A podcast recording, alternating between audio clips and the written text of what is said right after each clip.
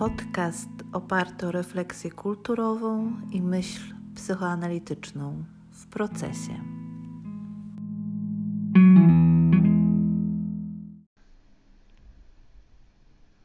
Dzień dobry, Melisa Maras. Dzień dobry, Nadia Kostrzewa. Dzisiaj będziemy rozmawiać o fantazji.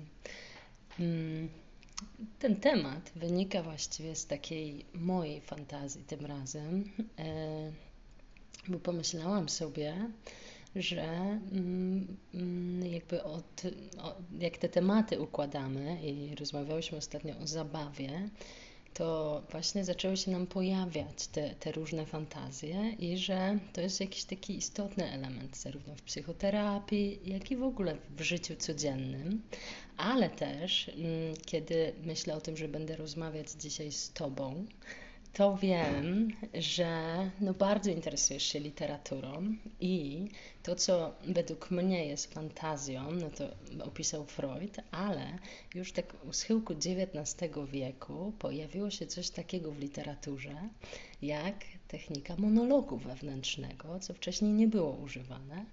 No i to tak właśnie tym akcentem chciałabym dzisiaj zacząć, takimi hasłami: fantazja, monolog wewnętrzny.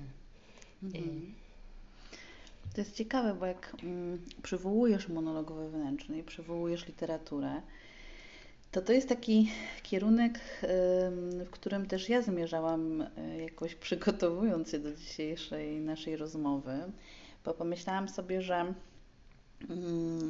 taki właśnie pewną manifestację tego, jak działa fantazja, właśnie bardzo dobrze widać w literaturze.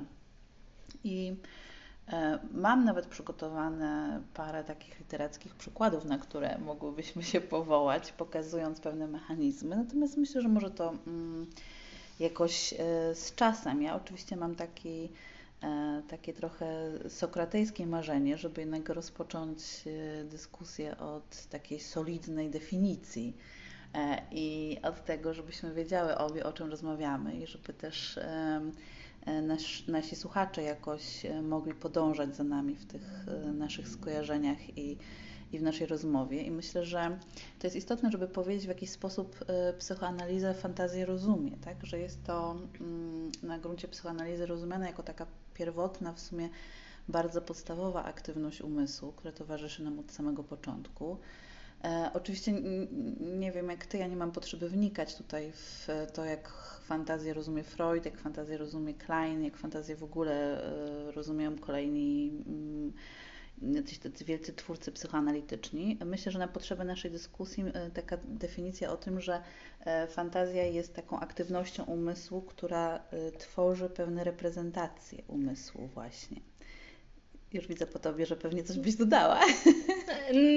Znaczy, bo ja oczywiście jak słyszę słowo definicja, to u mnie się to tak odbywa, że ja od razu... Potrzebujesz słownika. Że ja słownik. Okay.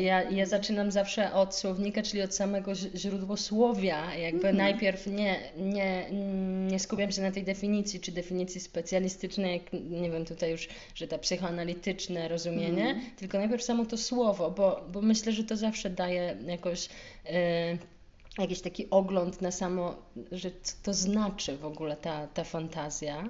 I skoro już mam głos, to no to ja zrobiłam takie poszukiwania i to w różnych językach w ogóle, jak ta fantazja, ale myślę, że nie będę dzisiaj tutaj tych wszystkich możliwości przedstawiać, co ta fantazja oznacza, bo bardzo różne rzeczy, zarówno pejoratywne, jak i takie bardziej neutralne. Natomiast to, co mnie zaciekawiło, to na potrzeby dzisiejszej rozmowy fakt, że w języku niemieckim odnajdujemy tą fantazję, oprócz słowa fantazji, też jako możliwość wyobrażenia. Jest takie słowo, które w dosłownym tłumaczeniu oznacza możliwość wyobrażenia. I myślę, że to jest jakoś bliskie bardzo temu, o czym my chcemy rozmawiać po prostu. Tak, bo ja myślę, że to jest jakoś ważne dla mnie też rozróżnienie, czy może taki trop dotyczący tego, że kiedy mówisz o możliwości wyobrażenia, to właściwie ja sobie myślę, że ja spotkałam się z takim rozróżnieniem, że fantazja może być rozumiana jako pewien proces, ale też jako pewien produkt tego procesu, tak? To znaczy, że zdolność do fantazjowania, do wyobrażania sobie jest pewną aktywnością umysłu, która towarzyszy nam od początku. Natomiast fantazja może być też pewnym produktem tego procesu. Tak? To bardzo ciekawe. Przepraszam, ale potwierdzę to w tych jednak poszukiwaniach, skąd pochodzą słowa, bo z greckiego na przykład fantazja to pojawienie się, więc jakby tylko chciałam tak, że się zgadza też ze słowem. Tak, ale no jest... Kontynuuj. Tak, bo myślę, że to jest coś, co też ustawia jakąś naszą rozmowę, co może nadawać też takie ramy, bo tak jak ja rozumiem fantazję właśnie w tym rozumieniu procesu, czy pewnej zdolności, aktywności umysłowej, tak? Że to jest pewna zdolność właśnie do wyobrażania sobie pewnych rzeczy, które nie są rzeczywistością, tak? Znaczy w takim sensie nie są wiernym rejestrowaniem, tak jak w przypadku percepcji, gdzie zmysły odzwierciedlają coś, co jest, chociaż pewnie neurobiolodzy też mieliby tutaj dużo do powiedzenia, że to oczywiście nie zawsze też tak to wygląda.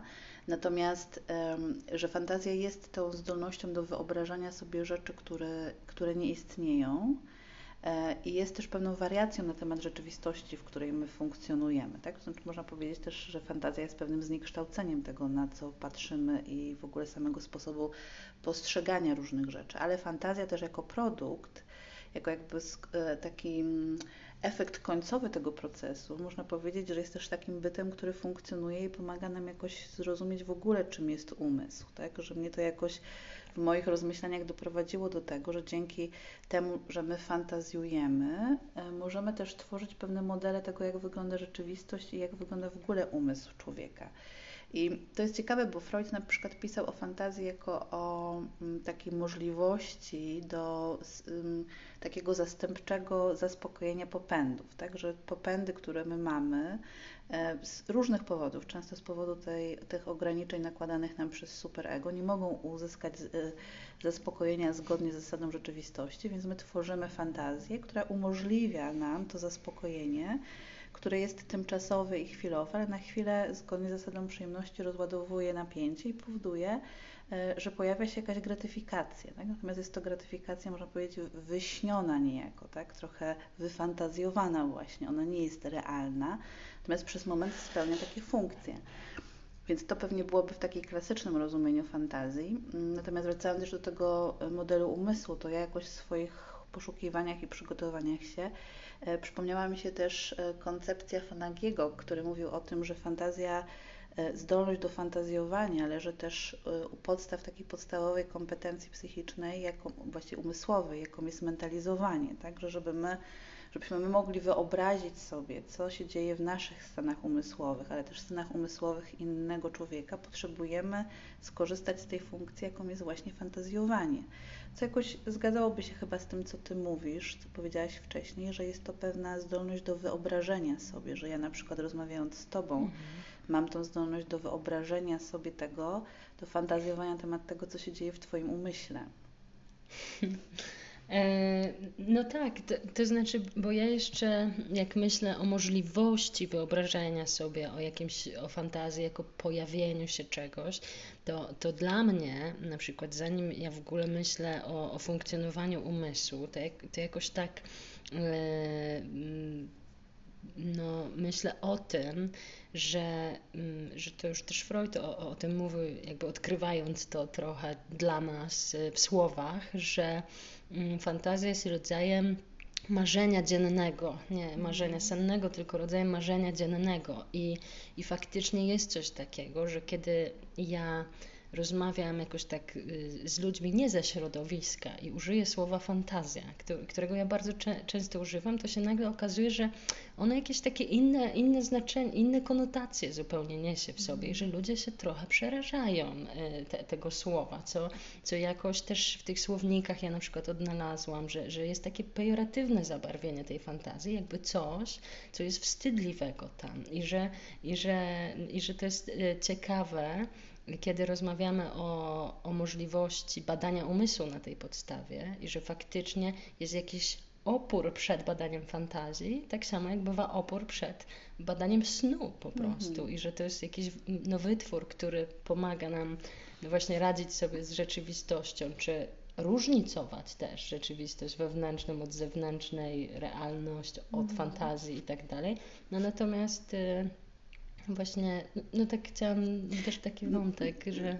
Wiesz co, bo ja myślę sobie, że to jest jakoś tak podobne do tego, z czym ja siebie spotkałam, znaczy z czym ja się spotykam.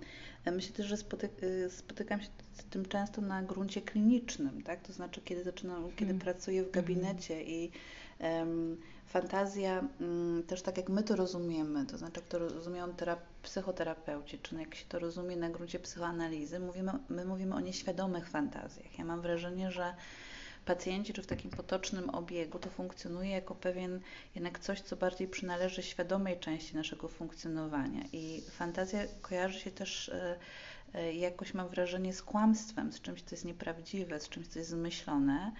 Pomijając już fakt, że na przykład ja kiedy się przygotowywałam do audycji, zresztą tak jak często to robię, wpisałam sobie to po prostu w internet, fantazję, zobaczyłam, co się pojawia. I to, co w pierwszym momencie pojawia się, to myślę, że w takim, jakoś byłoby to pewnie połączone z tym wstydem, o którym mówisz, że fantazje kojarzą nam się z fantazjami seksualnymi, tak? Że to jest jakoś blisko siebie leży. Natomiast psychoterapeuci, no, ja też rozumiem to inaczej, że fantazja jest właśnie czymś, że my właściwie, chyba bym się pokusiła taką tezę, że my w swoim świecie wewnętrznym nie opieramy się na faktach, nie opieramy się na zdarzeniach, tylko właśnie opieramy się na swoich fantazjach na temat tego, co nas spotyka, co się dzieje, co jest naszym udziałem w takim światem, w tym świecie zewnętrznym. I w tym sensie myślę, że psychoterapeuci rozmawiają głównie z pacjentami o fantazjach, tak? O fantazjach, czyli o tym, co wypełnia nasz świat wewnętrzny, a co niekoniecznie jest efektem takiego naszego świadomego namysłu, czy wytworem jakichś świadomych procesów.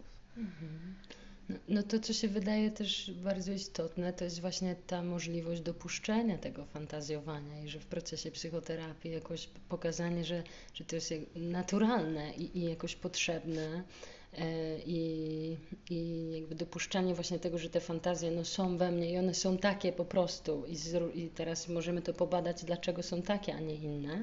I ja mam taki przykład dosyć prostej konwersacji z kimś mi znajomym po prostu, nie klinicznie, ale właśnie a propos fantazji, no ale co to jest?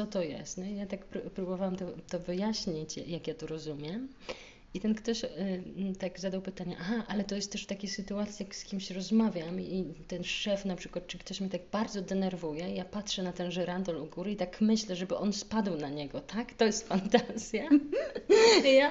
No w sumie tak, no nie? Tak, no to jest fantazja. I właśnie i wtedy taka ciekawa dyskusja nastąpiła, że ten ktoś otworzył, to był w stanie mi o tym opowiedzieć. Nie? No nie każdy tak sobie pozwala na to, że ma fantazję o tym, żeby komuś spadł żyrandol na głowę, tak? No i teraz dlaczego sobie nie pozwalamy na to? No to też ma różne funkcje i jest istotne, żeby no, nie opowiadać wszystkich fantazji wszystkim, pewnie. Tak. Właśnie ja myślę, że ty mówisz dokładnie o tym, że myślę, że z taką definicją, którą podał ten twój znajomy, to znaczy on tak opisował, nakreślił, czym ta fantazja dla niego by była, że to jest właśnie takie bardzo freudowskie, tak? Że, ponieważ nie może dopuścić do konkretnej realizacji tego, żeby zrobić krzywdę swojemu szefowi, ale może wyfantazjować to I dzięki temu też w fantazji przeżyć pewne, no, Freud by powiedział, takie zaspokojenie libidinalne, czyli no, może przeżyć to, że właściwie to mogłoby się wydarzyć, tak? Tylko że to jest wyfantazjowane w tym sensie, że dzieje się w sferze wyobrażeniowej, a nie w sferze konkretnej. I dzięki temu, rozumiem, też redukuje się jakoś napięcie, więc to byłaby ta funkcja właśnie fantazji, na którą Freud bardzo mocno kładł nacisk. No tak, ja to tak rozumiem też. Myślę, że w tym sensie bardzo jakoś warto zauważyć, że to jest coś, co jest nam jakoś szalenie też pomocne, tak posługiwać się fantazją w tym znaczeniu. Natomiast jestem ciekawa też tej drugiej strony, no bo ja oczywiście miałam takie myśli czy skojarzenia, które biegły jakoś w stronę też tego, że no to, o czym dotychczas mówimy, to jest, rozumiem, taka norma, jakby rozwojowa funkcja fantazji, tak? Że my możemy, one się pojawiają, konstruują nasz świat wewnętrzny, konstruują nasze reprezentacje, które mamy w sobie, świata zewnętrznego.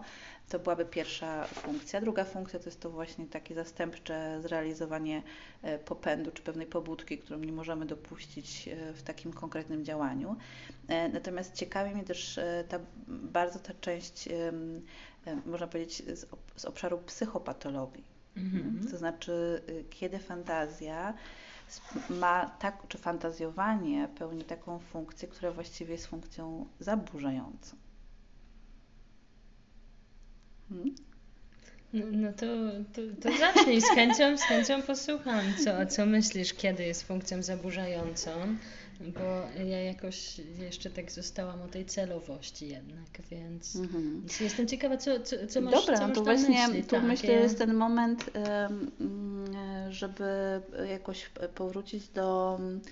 Znaczy powrócić, może przywołać bardziej, tak? To znaczy mówię o literaturze, nie? I jest taka książka, którą Państwo pewnie znacie z ekranizacji, Niekończąca się historia, tak? Znana też jako Niekończąca się opowieść. I może tak w skrócie, to jest historia chłopca, który znajduje książkę, zaczyna czytać tą książkę, która właśnie nosi taki tytuł Niekończąca się opowieść i tam przedstawiona jest kraina fantazji właśnie, dokładnie taki jest tytuł. Znaczy tytuł, nazwa tej krainy. Fantazja lub w niektórych tłumaczeniach fantazjana. I chłopiec ma na imię Bastian i on, czytając o przygodach, które się dzieją w tej krainie i właściwie o tym, że ta kraina jest w takim pewnym momencie zagrożenia, właściwie umiera, właśnie z powodu tego, że ludzie przestali fantazjować, tak? Że przestali wymyślać, przestali sobie wyobrażać różne rzeczy i kolejne krainy, jakby kolejne obszary tej krainy fantazji zaczynają umierać. Umierają różne fantastyczne zwierzęta, umierają bohaterowie, umierają miejsca. No i Bastian w którymś momencie przekonuje się, że żeby uratować tą krainę, trzeba zacząć fantazjować na nowo, to znaczy zasiedlać to miejsce różnymi fantazjami.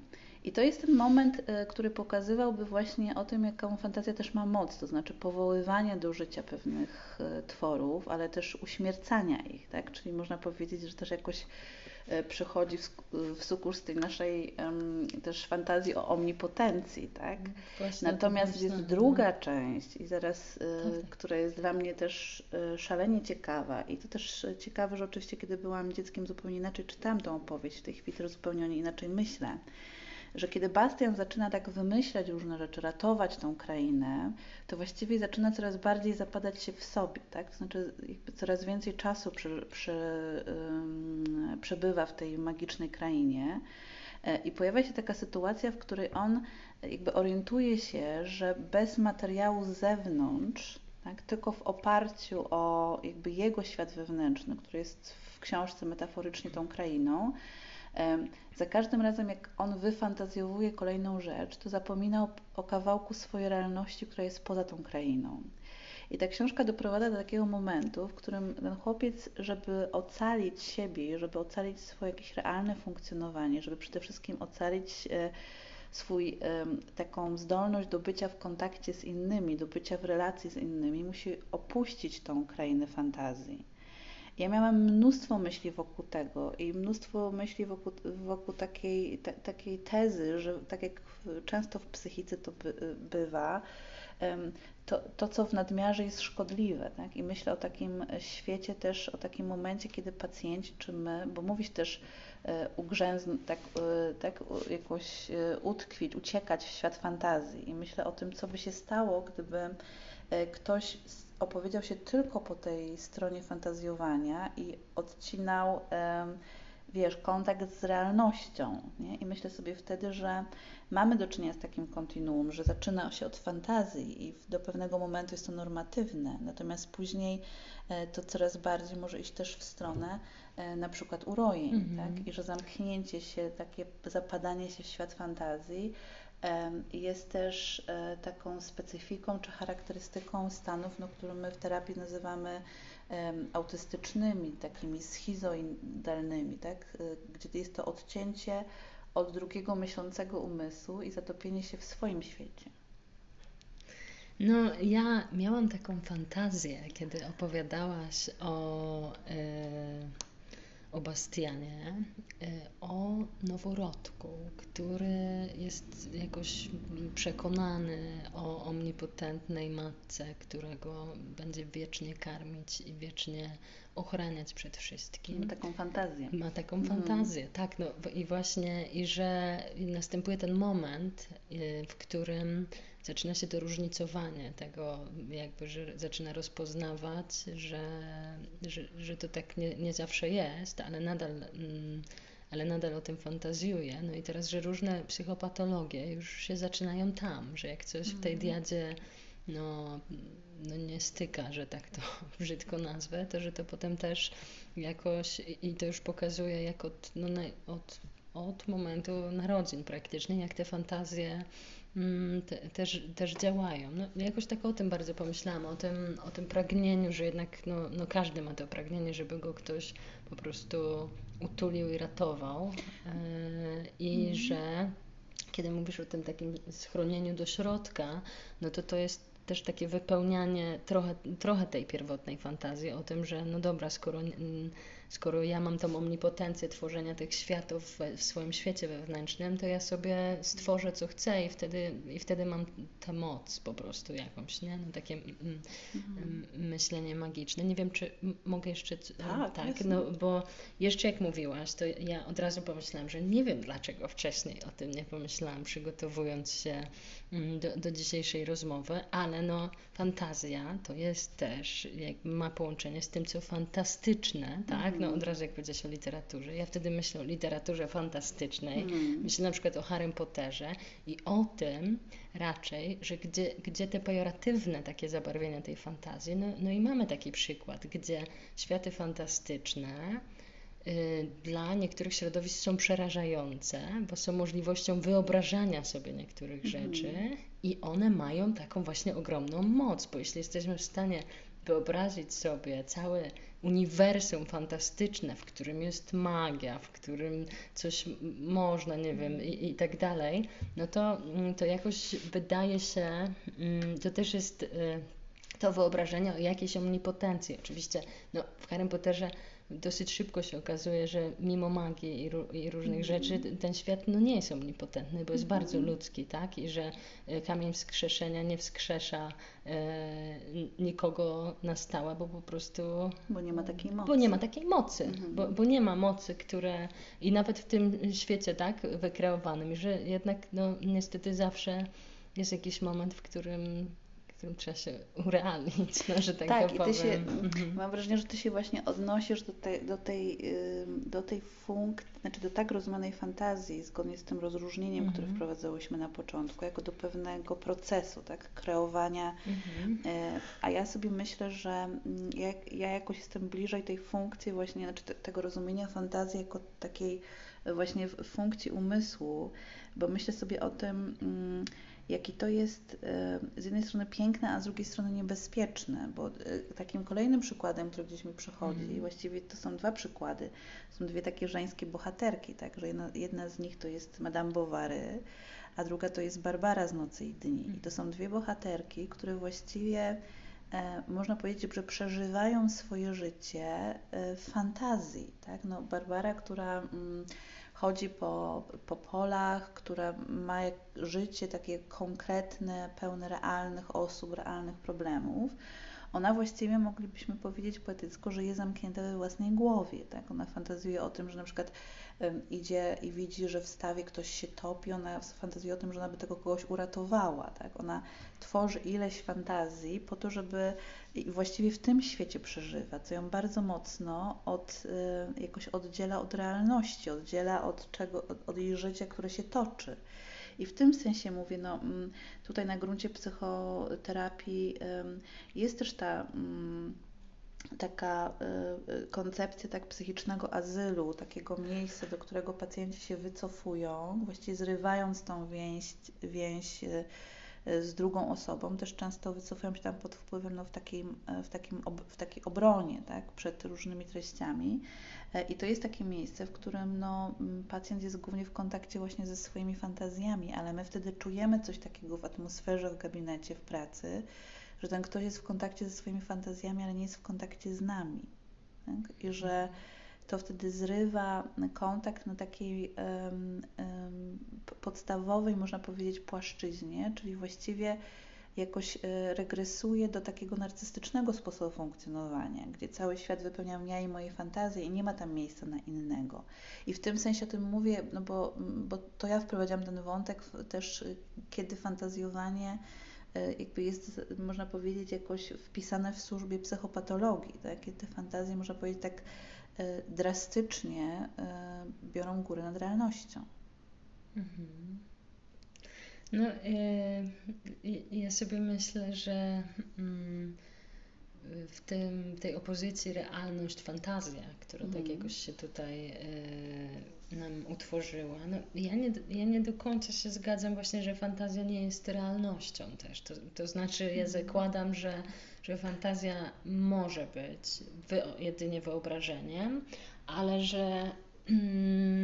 że może być też bardzo realna i że właśnie dzięki temu, że ona może być realna czasem i że można to przepracować i to pooglądać, to dzięki temu można tej fantazji nie realizować też. I ja to bym rozumiała raczej, kiedy fantazja jest z obrębu psychopatologii. To są po prostu, tutaj ja taką anegdotyczną raczej opowieść o tym żyrandolu, tak, ale różne rzeczy się dzieją na świecie i myślę, że to jest wtedy, kiedy przestaje się odróżniać to, co jest jakoś w fantazji czy w potrzebie, a to, co jest na zewnątrz. Natomiast że ja rozumiem to, że fantazja może być realna też całkiem.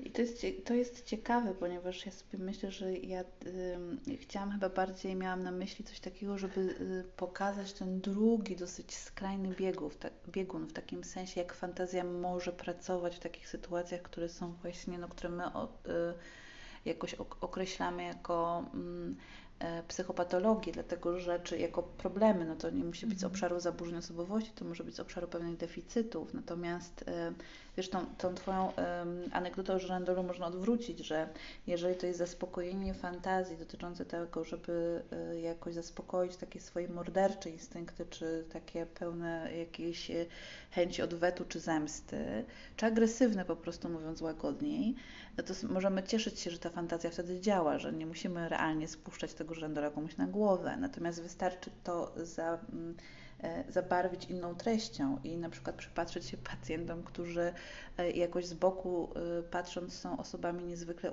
utalentowanymi, natomiast wszystkie potencjalne sukcesy przeżywają tylko fantazji, to znaczy fantazjują o tym, że napiszą książkę, fantazjują o tym, że skończą doktorat, fantazjują o tym, że zrobią mnóstwo innych rzeczy, natomiast to się nie dzieje w realności, też jest zastępczo przeżywane w głowie, razem z całym spektrum różnych emocji i afektów i gratyfikacji, natomiast mają kłopot z tym przeniesieniem tego w sferę konkretu. Tak? I w tym sensie mówię o tym zamknięciu we własnej głowie, nie? Że to jakby jak zawsze w psychice może działać, może mieć różne funkcje, w zależności od tego, od której strony my będziemy to oglądać. No tak, użyłaś słowa przeniesienia. Ja już od jakiegoś czasu też myślę o tej fantazji, która w gabinecie no jakby jest też istotna, czyli to fantazjowanie o terapeucie. Mhm. I że my jakoś tak, no, bym nawet powiedziała w pewnym sensie, namawiamy do tego, żeby, znaczy namawiamy, no nie mówię namawiam paniom, tak, mhm. Tylko raczej zachęcamy czy pokazujemy, że różne fantazje na nasz temat w gabinecie ci pacjenci mogą mieć i że no jakby można to otoczyć jakoś myśleniem też, nie?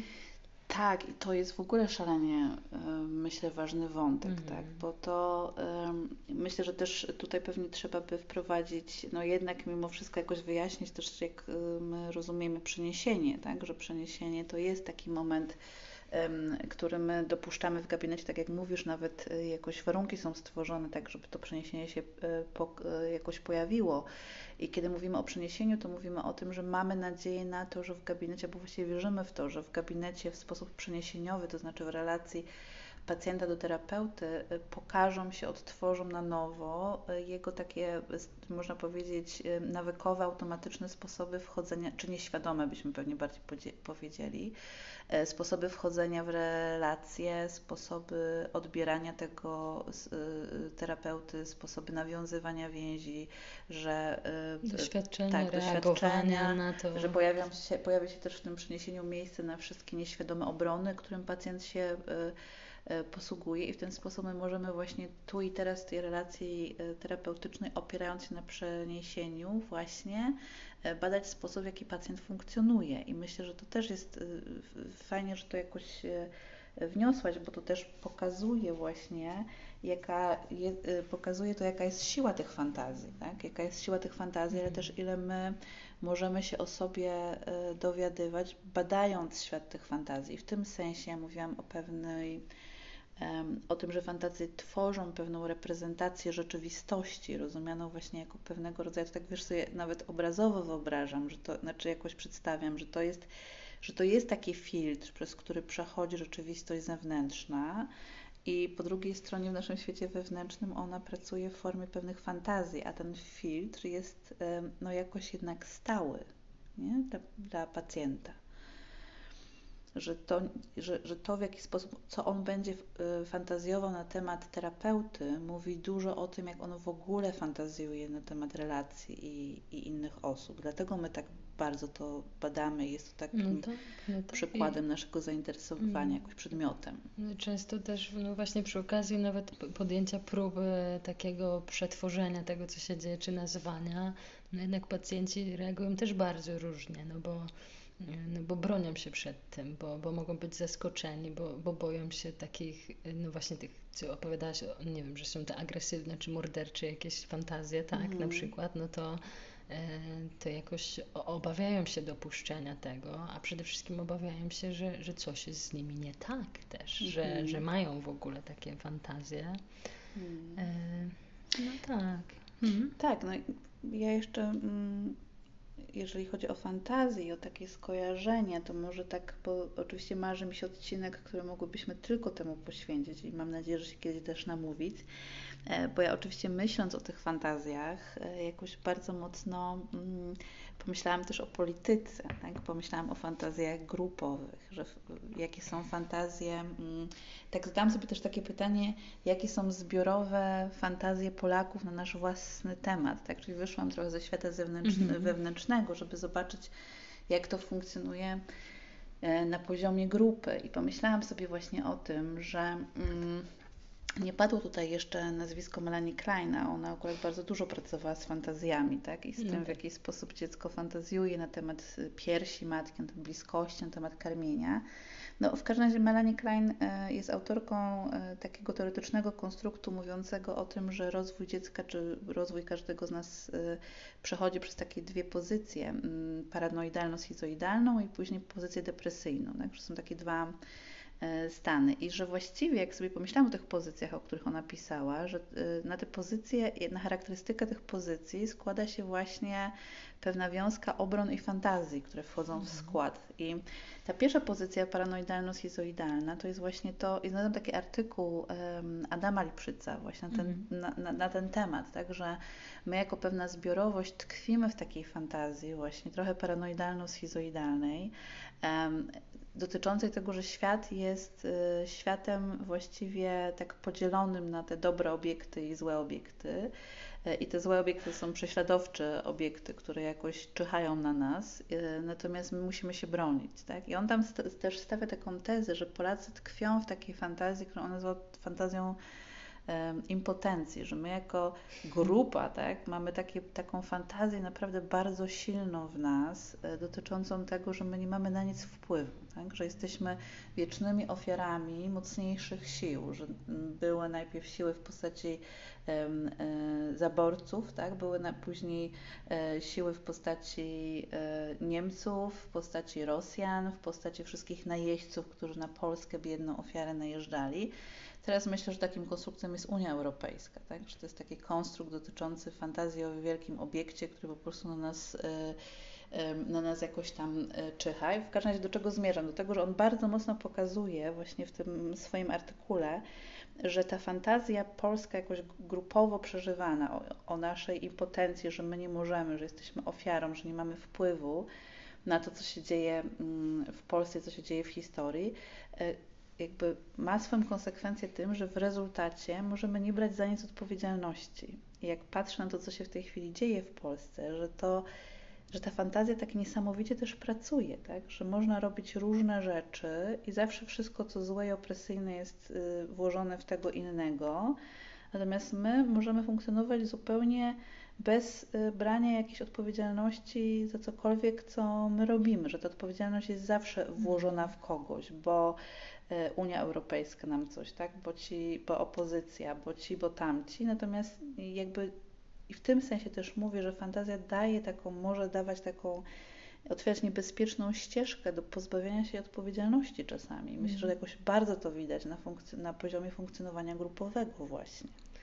No ale wiesz, że to jest mój konik. Nie? Tak trochę się rozpędziłam pewnie.